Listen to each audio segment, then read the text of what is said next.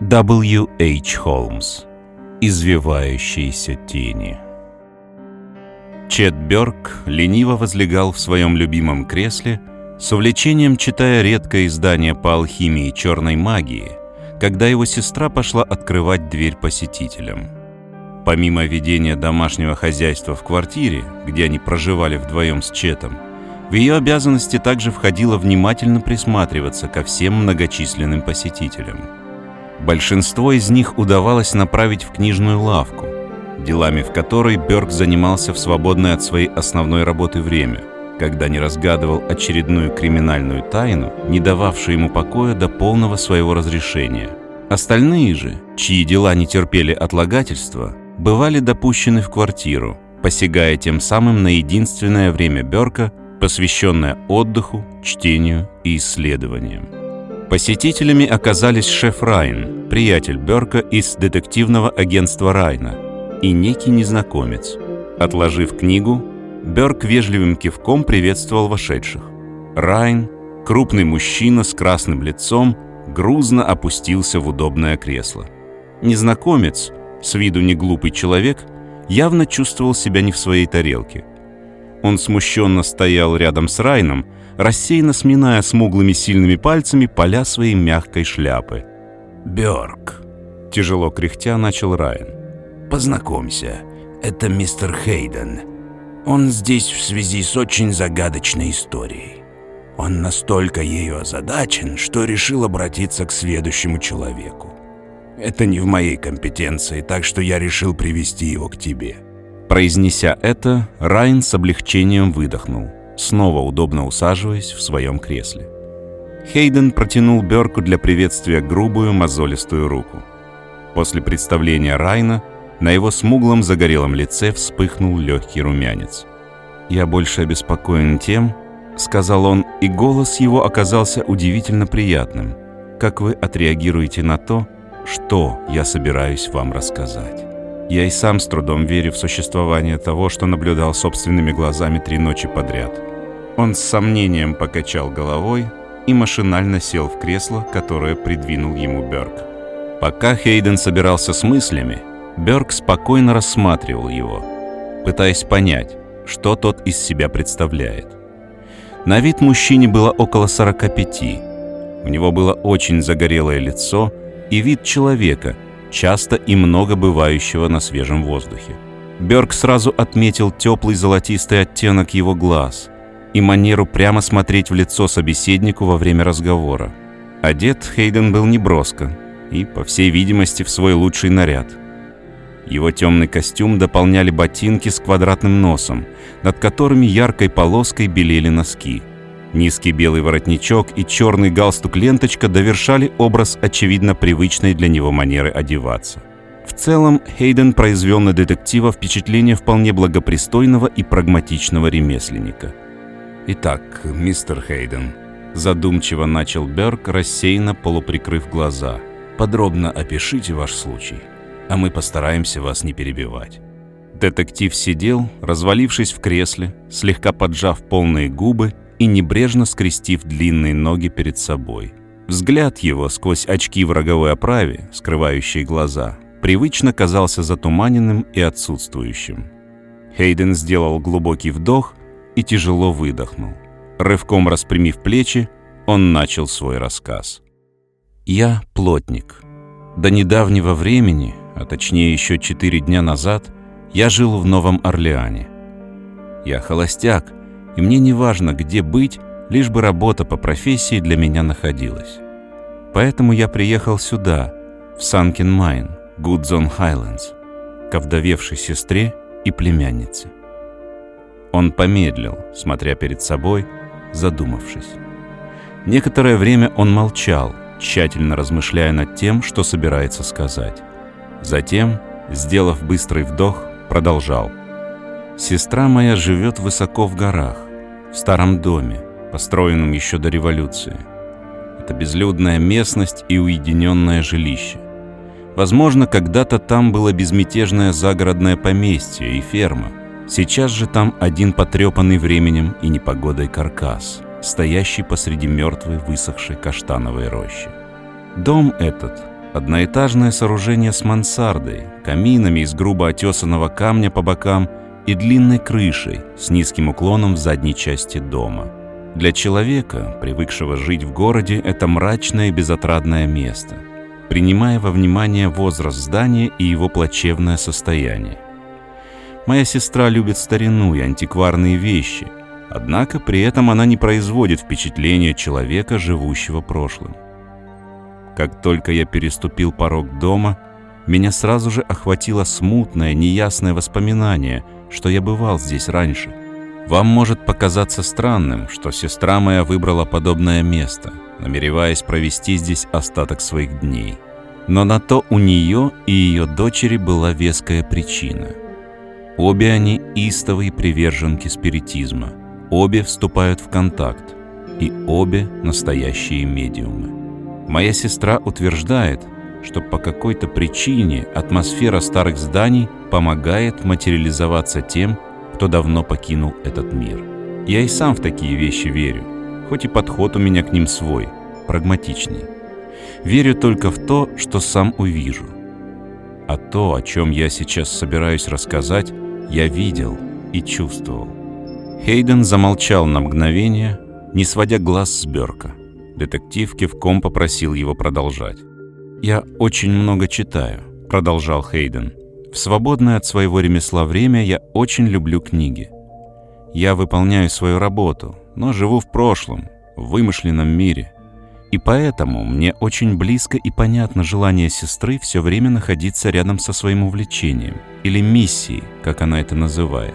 Есть еще одна причина, по которой моя сестра купила этот дом шесть недель назад — это наше родовое поместье. Тот дом, где жили наши предки-переселенцы еще до революции.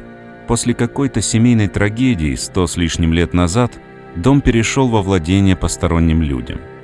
На этой неплодородной и малонаселенной земле практически не строили ничего нового, а большинство старых домов стоят здесь веками. Поэтому неудивительно, что старый дом Хейденов стоял нетронутым. К моменту возврата в фамильную собственность в нем никто не жил – и он был выставлен на продажу. Когда я переехал к ним, они жили там уже около двух месяцев. Комната, в которой я спал в воскресенье ночью, находится на втором этаже, в мансарде. Свет проникает туда через одно окно. До моего приезда в комнате жила моя племянница. Позже она была переоборудована для моих нужд, а девушка с матерью заняли спальню на первом этаже. Воскресным вечером я лег около половины двенадцатого и практически сразу уснул. Проснулся я от ощущения, что меня что-то душит, как если бы я сильно простудился и мне стало трудно дышать. Это странное чувство удушья наконец пробудило меня окончательно. Когда я полностью проснулся, чувство затрудненного дыхания стало проходить. Уснуть снова не получалось, и я лежал, глядя в окно на звезды. Кровать стояла в конце комнаты, и окно находилось у меня прямо перед глазами. В доме царила полная тишина. Я обратил на это внимание, так как привычные мне городские звуки полностью отсутствовали. Не было слышно даже насекомых. Единственным звуком было мое собственное дыхание, так как в воображении своем я до сих пор судорожно пытался вздохнуть полной грудью. Оно наполняло комнату сиплым шорохом. Я казался себе умирающим, из последних сил пытающимся вдохнуть глоток свежего воздуха. Эта фантазия, так не похожая на мои обычно рассудительные мысли, привела меня в недоумение. И все же, за несколько мгновений до появления упомянутых сущностей, мои мысли, очевидно, были сосредоточены на неких потусторонних явлениях. В то же время я чувствовал странное покалывание во всем теле – я лежал, вглядываясь в тусклый свет ночного неба, когда постепенно в поле моего зрения стал попадать необъяснимый мираж, или, как мне теперь временами кажется, ошеломительное явление из других миров. Темные тени, наполнявшие комнату, казалось, быстро плясали у меня перед глазами. Они перетекали друг в друга, вертелись длинными кольцами, свивались фантастические венки и струились по комнате широкими ровными лентами черноты. Не знаю, как мне удавалось разглядеть их, но были они передо мной как на ладони. Однако комната при этом была погружена в полную темноту, если не считать слабого света, идущего с ясного безлунного неба. Казалось, движущиеся тени перед моими глазами были различимы только благодаря более высокой степени плотности. Их поразительные, сверхъестественные изгибы я могу сравнить только с колышущимися и парящими клубами табачного дыма, когда курящий выдыхает его медленно и свободно. Некоторое время я наблюдал за движениями теней. Вскоре я обратил внимание, что их расположение стало более упорядоченным. Теперь эти длинные круглые спирали черноты лежали на полу комнаты, быстро закручиваясь. Несколько мгновений они оставались неподвижными, если не считать этого быстрого вращения. Затем, словно приведенные в движение сильным порывом ветра, они волнами двинулись по направлению к верхней площадке лестницы. При перемещении несколько спиральных колец соприкоснулись. В момент контакта тени стали скручиваться в огромные свитки, которые быстро устремились вниз по ступенькам, исчезая из виду. В комнате посветлело, и воздух стал чище. Я почувствовал, что ощущение удушья полностью прошло. После исчезновения теней я неподвижно лежал, раздумывая над этим странным происшествием. Я был относительно спокоен, если не считать моего изумления по поводу только что увиденного. Возможное возвращение теней вселяло в меня страх, и я с тревогой ожидал развязки. Я продолжал отрешенно смотреть в окно, так как не сводил глаз с лестницы с того момента, как черные свитки устремились вниз по ступенькам. И я увидел, как медленно, так медленно, что движение это было едва заметно — из-за подоконника стала вырастать черная фигура, имеющая человеческие очертания. Мне была видна только ее верхняя часть, когда она поднималась вверх по лестнице. Я не сводил с нее глаз, четко осознавая, что все это как-то связано с тенями. Очень медленно, практически неуловимо. Нечто круглое, напоминающее по очертаниям голову, продолжало вырастать из-за окна. Сейчас я мог рассмотреть его очень четко на фоне светлого неба. Фигура тем временем поднялась уже в полный рост. Размытые очертания ее напоминали человека. Тень поменьше сверху можно было принять за голову, а при наличии малейшего воображения все остальное вполне напоминало человеческое тело. Существо отделилось от окна и проплыло в темноту вглубь комнаты. Но даже тогда я продолжал различать его размытые очертания. Темнота в том месте была более густой и плотной. Я снова взглянул в сторону окна. Еще одна фигура медленно закрывала собой яркий свет, льющийся с неба. Снова черный призрак поднялся в полный рост. Он проследовал тем же путем, присоединяясь к первому. Я не из робкого десятка. Я лежал и размышлял, что все это предвещает. Оба призрака передвинулись в центр комнаты. Теперь видны они были очень четко. Первый из них подошел к старинному шкафу в углу комнаты, остановился на мгновение и снова вернулся ко второму. Затем оба они развернулись и проследовали вниз по лестнице. Не дожидаясь, пока они исчезнут, я окликнул их. Силуэты были настолько четкими, а я к тому моменту считал, что окончательно проснулся, что мой разум нашел совершенно логичное объяснение всему происходящему. Совершенно очевидно, что это моя сестра и племянница. Им понадобилось что-то из шкафа, и они, не желая меня беспокоить, тихо поднялись в мою комнату, достали необходимую им вещь и возвращаются теперь обратно к себе. Не дождавшись ответа, я выскочил из постели, торопясь получить подтверждение своей догадки. Я спустился вниз и пошел к ним в комнату. Обе крепко спали в своих постелях. Я разбудил их. Ни одна из них не просыпалась с момента отхода ко сну. Я не стал им ничего рассказывать о черных фигурах, а что-то придумал, пытаясь оправдаться за то, что мне пришлось их разбудить. Остаток ночи я проспал на кухне, в большом кресле качалки. Хейден замолчал и взглянул на Берка. «Продолжайте», — коротко сказал Берк. «Вы же не поэтому приехали ко мне». Хейден покачал головой. «Нет», — продолжил он. То, что привело меня к вам, произошло позже. В ту же ночь, когда я поднялся из кровати и спустился вниз, преследуя двух призраков. Я находился в центре комнаты, когда вдруг осознал, что стою в чем-то мокром.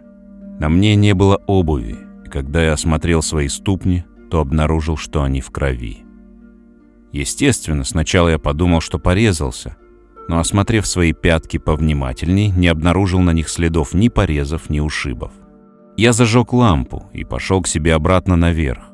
Я сразу взглянул на то место, где наступил на что-то мокрое, и сразу понял причину.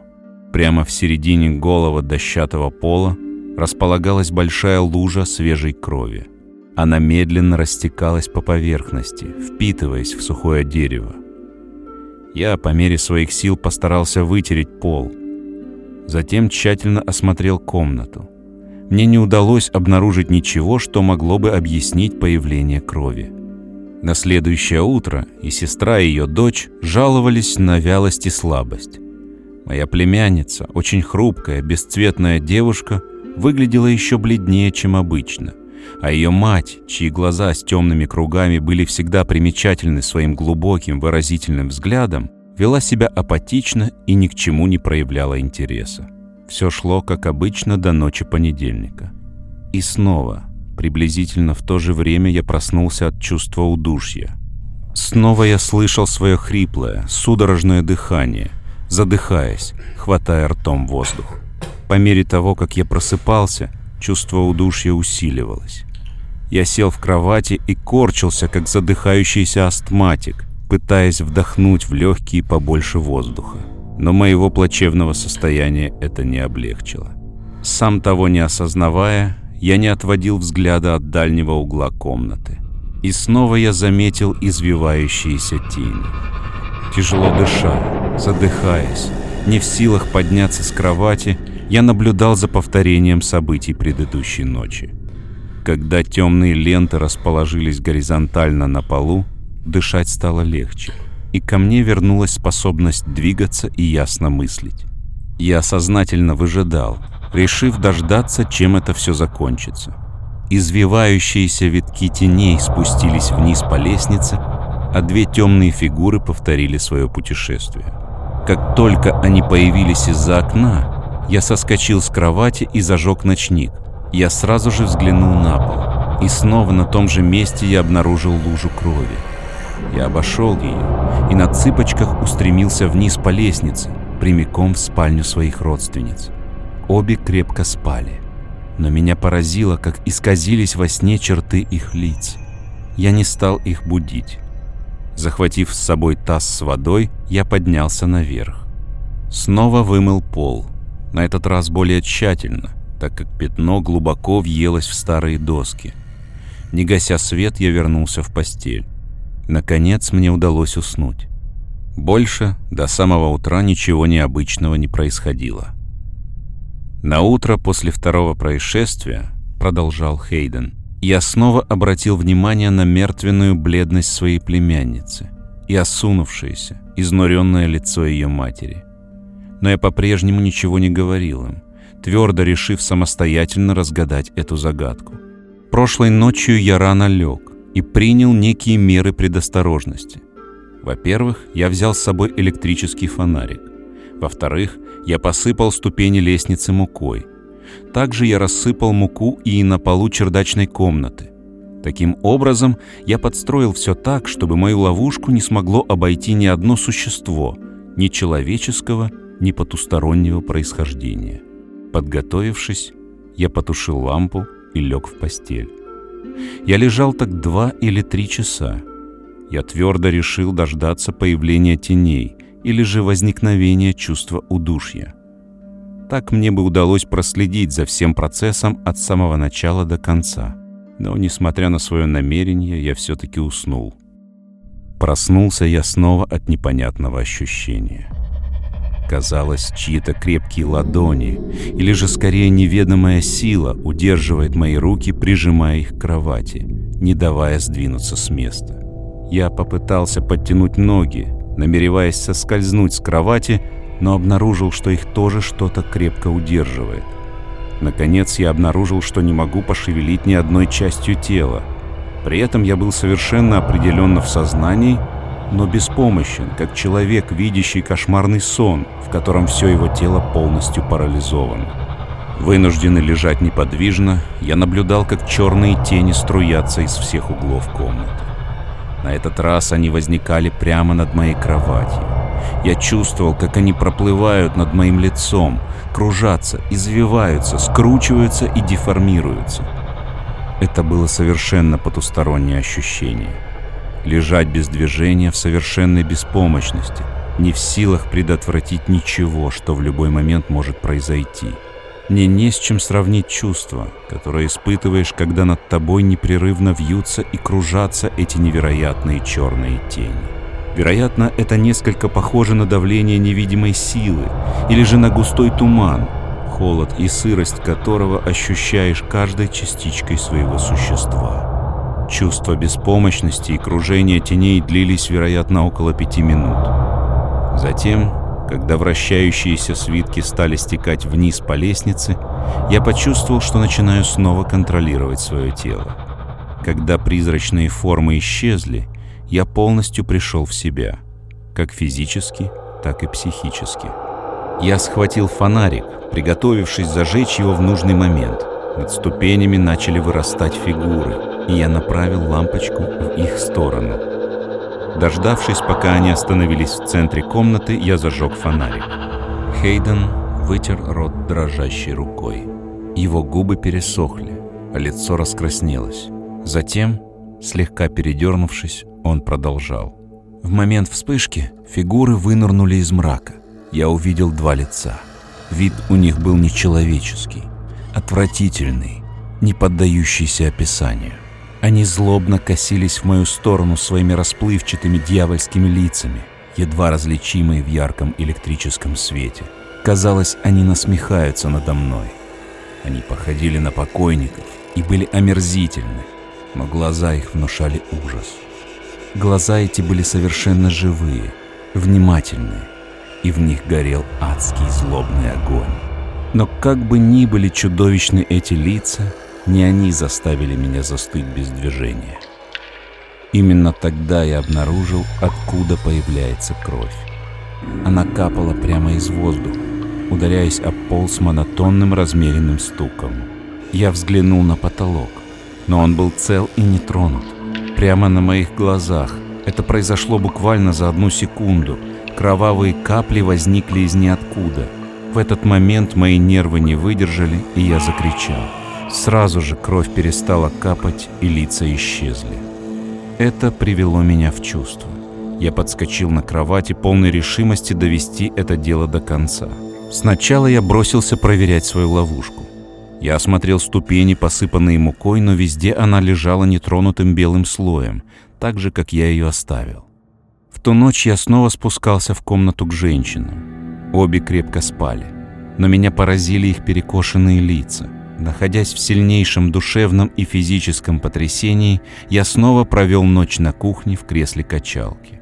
И теперь я хочу попросить кого-то из вас поехать туда вместе со мной, помочь мне осмотреть дом и переночевать со мной в той комнате. Я обеспокоен, взволнован и очень боюсь. За себя и за тех, с кем живу. «Я поеду туда с вами», — спокойно ответил Бёрк. «И думаю, у нас двоих получится довести это дело до конца. Уж вместе нам под силу одолеть двух призраков». Хейден страдальчески улыбнулся. Это им удалось одолеть меня прошлой ночью, уныло сказал он. Я довольно сильный человек, но что-то удерживало меня, как беспомощного ребенка. Бёрк высадился на одиноком полустанке, стоящем на клочке земли между широким болотом и гудзоном. Болото простиралось до самого подножия гор, и слабый сентябрьский ветерок вызывал на его поверхности легкую рябь. Хейден сказал, что дома стоят в отдалении, в пяти милях дальше, в сторону холмов. Берг предложил пройтись пешком. Он хотел осмотреть окрестности, а заодно получше изучить своего спутника. Местность была заселена скудно. Дорога велась между скалистыми холмами, густо поросшими деревьями. Дом Хейдена стоял у леса, дальше к северу простирались поля. Бярк еще издали внимательно рассмотрел здание. Это оказалась типичная ферма постройки прошлого века, укромно прячущаяся среди сухостоя. Внутреннее убранство дома было под стать его внешнему виду. Старинные гравюры в овальных рамах, массивная темная мебель с обивкой из конского волоса контрастировали со столами и этажерками с белыми мраморными столешницами. В тихих комнатах приземистые стулья уныло стояли на тусклых тряпичных коврах. Женщина и ее дочь показались Берку существами, возникшими из туманного прошлого. Мать была высокая и сухощавая, с темными кругами под глазами. Она остановила на Берке долгий, немигающий взгляд своих черных задумчивых глаз. Дочь же была прямой противоположностью своей мрачной болезненной матери.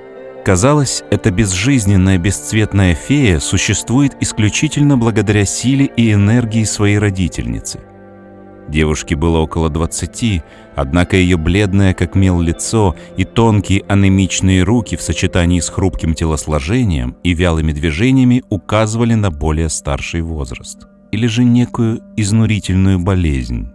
Обе были мечтательного и задумчивого склада, немногословны, и говорили и двигались по молчаливому дому очень тихо, обе облаченные в платье из белой ткани. Первым делом Бёрк отправился в комнату наверх. Кроме пятна на полу, там ничего не привлекло его внимания. Он подцепил ножом с пола несколько щепок и спрятал их в карман. Затем он изъявил желание посетить ближайший городок, расположенный в нескольких милях к югу. Хейден не задавал вопросов, по всей видимости, полностью доверившись Бёрку. Он сказал, что немного прогуляется с детективом и будет дожидаться его возвращения. Обе женщины не были осведомлены о роде занятий Берка и без возражений приняли заявление Хейдена, что это друг, который останется в доме переночевать. Приехав в городок, Берг тотчас же пошел к начальнику полиции. Там он спросил, есть ли в городе специалист, который смог бы провести анализ крови со щепок из дома Хейденов. Его направили к врачу, у которого была своя лаборатория. Провозившись с анализом довольно долгое время, тот признался, что озадачен. В составе крови чего-то не хватало. Полученные результаты были необычны и не поддавались объяснению. Это была кровь человека, и в то же время она ею не являлась. Бёрк вернулся в полицию навести справки о семье Хейденов. Шефу полиции не удалось рассказать ему ничего конкретного, но он посоветовал навестить старого поселенца, проживающего неподалеку, который смог бы предоставить Берку интересующую его информацию. Берк без труда нашел нужный дом. Хозяева с удовольствием согласились поговорить, но о семье Хейденов знали мало, зато очень много о доме, в котором эта семья проживала. По их рассказам, больше века назад в тогда еще новом, только что построенном доме проживала вдова со своей племянницей. Там, где сейчас царит упадок и запустение, в то время была процветающая ферма, где всеми делами заправлял сводный брат женщины. Семья жила обособленно, и их редко видели в городе. Однажды кто-то обратил внимание, что обеих женщин не видно уже несколько недель. Мужчина жил в доме один и отказывался отвечать на вопросы – было начато расследование. Женщин так и не нашли. Сводного брата к суду не привлекали, и он в достатке прожил в доме до глубокой старости и умер в очень преклонном возрасте. Ферма позднее перешла к наследникам и постепенно приходила в упадок, пока не остался только дом и прилегающий к нему жалкий акр земли. Бёрк выслушал пожилую пару с вежливым вниманием и вернулся в дом Хейдена – тот уже ждал его. Тем вечером Берг сидел у открытого камина, прислушиваясь к приглушенным разговорам членов семьи. Он очень внимательно наблюдал за женщиной и ее дочерью. Они казались охвачены непонятным тревожным чувством, которое не давало им присесть ни на минуту, заставляя бесцельно бродить по дому. Хейден же, напротив, был как-то заторможен и немногословен – Это показалось Бёрку странным, так как ранее он отметил умение Хейдена связно выражаться. Также тот очень четко формулировал мысли, ярко и образно описывая мансарду на чердаке. В 10 женщины сообщили, что идут спать. Пожелав мужчинам спокойной ночи, они удалились к себе. Бёрк и Хейден, последний странно отупевший и почти безучастный, поднялись в комнату наверх по узкой лесенке. Оба легли на кровать в верхней одежде. Бёрк заметил, как Хейден достал револьвер и сунул его под подушку. «Что будем делать?» Хейден говорил медленно, словно не сознавая, что происходит вокруг, и бездумно уставившись в потолок. «Думаю, — спокойно ответил Берг, — сначала мы погасим свет». Он встал с кровати и выключил свет. Ложась обратно, прижался к стене, оставив Хейдена лежать с краю. Берку совсем не хотелось оказаться на линии огня, если вдруг тот начнет стрелять. Детектив лежал около часа, тщательно раздумывая над обстоятельствами этого странного дела. Наконец он заговорил, обращаясь к Хейдену. Тот не ответил, вероятно, крепко уснув. Однако, как Бёрк не прислушивался, он не смог уловить никаких признаков жизни. Теперь Бёрка охватило странное ощущение, вызванное гробовой тишиной, царившей в комнате. Чем дольше он лежал, тем интенсивней становилось это чувство. Снизу донесся приглушенный бой часов. Одиннадцать. Минуты тягуче тянулись в зловещей тишине. Внизу часы пробили один раз. Значит, прошло полчаса. Потом прошло еще 15 минут. Хейден задышал тяжело и зашевелился. Бёрк приподнялся на локте и прислушался. Хейден бормотал во сне. Бёрк внимательно всматривался в темные тени комнаты. Ничего. Он взглянул в сторону окна. И там ничего. Хейден мучительно хватал ртом воздух, пытаясь дышать. Детектив уже собирался встряхнуть его, когда, сделав долгий тяжелый вдох, Хейден сел в кровати.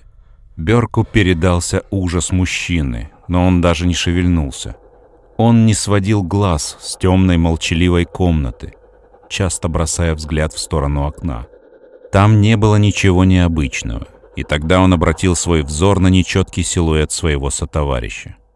Тот словно окоченел, напряженно борясь с невидимой силой, сдавившей его легкие, и внимательно вглядываясь в черноту комнаты. Затем, к изумлению Бёрка, дыхание Хейдена выровнялось.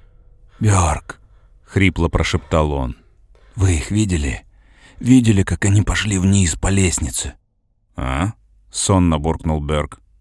«Боже мой!» — пробормотал Хейден. «Вы же должны были следить, а вы уснули.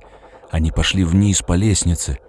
Вернуться минуты через четыре или пять. Смотрите. Берг не ответил. Он, как и уже полностью проснувшийся Хейден, не сводил взгляда с окна. Внезапно он почувствовал, что Хейден окоченел. «Голова появилась над ступенями», — зашептал он. По движению руки Хейдена Берг понял, что она скользнула под подушку. Тут же последовала слепящая вспышка и раздался громкий хлопок. Хейден выстрелил дважды. К этому моменту Бёрк успел зажечь фонарик. Комната была пуста. Бёрк перевел взгляд на пол. Ни намека на кровь. Хейден тяжело дышал и раскачивался из стороны в сторону. «Какое странное чувство!» — хрипел он. «Меня что-то тащит». Он машинально поднялся с кровати и упал на пол. «Оно хочет, чтобы я убивал! Убивал!» — бормотал он. Убить из револьвера. Убить. Кого же мне убить? Берг молча шел позади еле плетущейся фигуры. Осторожно передвигаясь вниз по ступеням, Хейден неслышно спускался, а сзади почти вплотную за ним следовал Берг. Хейден пошел прямо в спальню к сестре с племянницей. Следом за ним, сжимая в руке заряженный револьвер, неотступно следовал Берг, выжидая момент, когда он может понадобиться. Казалось, Хейден не замечал зажженного фонарика в руках Берка. Он вообще ни разу не обернулся во время их короткого путешествия. Подойдя к краю кровати, в которой спали женщины, он замер и неподвижно уставился вниз. Бёрк тоже подошел. Свет фонарика упал на спящие фигуры. Детектив пришел в ужас от неестественных, перекошенных лиц, застывших в болезненной агонии. Охваченный внезапным мрачным предчувствием, Берг наклонился и осмотрел обеих женщин. Рука девушки на ощупь была мягкой и безжизненной. Затем Берг пощупал пульс у ее матери. Обе были мертвы. Детектив обернулся к Хейдену. Тот стоял, уставившись на женщин, не плача, не отрывая взгляда. «Я вижу», — тупо проговорил он. «Они обе мертвы. Убить, убить. Кого я должен был убить? Не их, они уже мертвы. Но мне все равно приказывают убить». Он опустился в кресло, закрыв лицо руками. Бёрк зажег лампу, стоящую на массивном комоде, и выключил фонарик. Он продолжал смотреть на лежащих женщин. Потом ему показалось, что в комнате сгущается мрак. Он взглянул на лампу. В ней было достаточно масла, и фитиль горел ярко, но свет продолжал тускнеть. Бёрк снова взглянул на женщин. Ему показалось, что медленно, почти незаметно искаженные черты их лиц начали разглаживаться, приобретая умиротворенное выражение, свойственное смерти. Хейден поднялся и подошел к детективу. Он что-то бормотал и тихо постановал. Бёрк наблюдал за ним. Вдруг Хейден вздрогнул и уставился в другой конец комнаты. «Они возвращаются», — пробубнил он, извиваясь и крутясь. Его глаза медленно двигались от противоположного угла комнаты, словно он следил за каким-то движущимся, невидимым объектом. Наконец он остановил свой взгляд на лицах женщин. «Оно проникает в них через рот», — забормотал он. «Они всасываются внутрь, эти извивающиеся клубки. Они оживают. Берг взглянул на женщин. Он мог бы поклясться, что в тусклом свете он видит признаки возвращающейся в их тела жизни. В эту минуту сбоку все озарилось вспышкой и грохнул выстрел. Вспышка озарила ярким светом мертвые лица. Берг резко развернулся. Хейден с простреленной головой сползал на пол. Из раны уже начинала медленной тонкой струйкой вытекать кровь. Бёрк присел рядом с мужчиной и приподнял его голову. Медленно грузное тело обмякло. Хейден открыл глаза и недоуменно посмотрел на детектива. Через мгновение он умер. Бёрк оставил его на полу и подошел к кровати. Снова он попытался нащупать пульс у неподвижных тел, но обе женщины были мертвы. Ему показалось, что на их лицах теперь было умиротворение, а на слегка приоткрытых губах матери застыла ликующая улыбка. Закрыв комнату, Берг собрал свои вещи, надел пальто, запер дом. Уже несколько часов спустя он рассказывал о произошедшей трагедии начальнику полицейского участка. Тот поехал вместе с Берком к шерифу округа, и все вместе они вернулись в дом. Ранее шериф вызвал коронера, и тот уже поджидал их. Недолгий осмотр тел женщин выявил у обеих сердечную недостаточность, вызванную внезапным шоком, что и было названо причиной смерти. Бёрк отвел шерифа в сторону. По настоянию детектива они вдоль и поперек исследовали комнату в мансарде. Бёрк намеревался установить источник загадочных капель крови. По завершению поисков тайна была разгадана, по крайней мере для Берка. Но Райну он сознался, что потерпел фиаско. Вернувшись в свою квартиру в Нью-Йорке, он застал его там. «Итак», — воскликнул Райн, едва завидев Берка.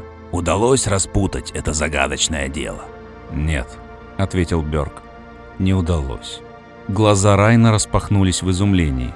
«И что же вы обнаружили?»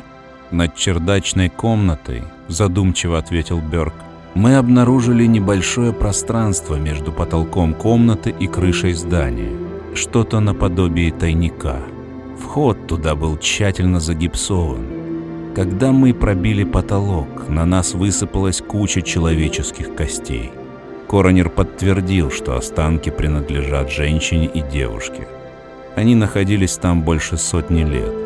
В лопаточной кости скелета девушки обнаружили зазубренное отверстие. Череп женщины оказался у меня под ногами. Я поднял его. Внутри что-то звякнуло, и через глазницу я рассмотрел кусочек свинца. Обе женщины были убиты. В этом выпуске прозвучал рассказ W. H. Холмса «Извивающиеся тени», опубликованный в первом номере Weird Tales Magazine в марте 1923 года. Если вы слушаете нас в подкастах Apple, мы будем благодарны вам за оценку или комментарий. Также наш подкаст доступен на Яндекс Музыке, YouTube, Castbox, Google подкастах и ВКонтакте в рамках подкаста паблика Говард Лавкрафт. Если вы хотите поддержать наш проект, вы можете это сделать при помощи Patreon. patreon.com slash podcast. Там мы публикуем дополнительные материалы к рассказам, а также эксклюзивные саундтреки. Спасибо и до новых встреч.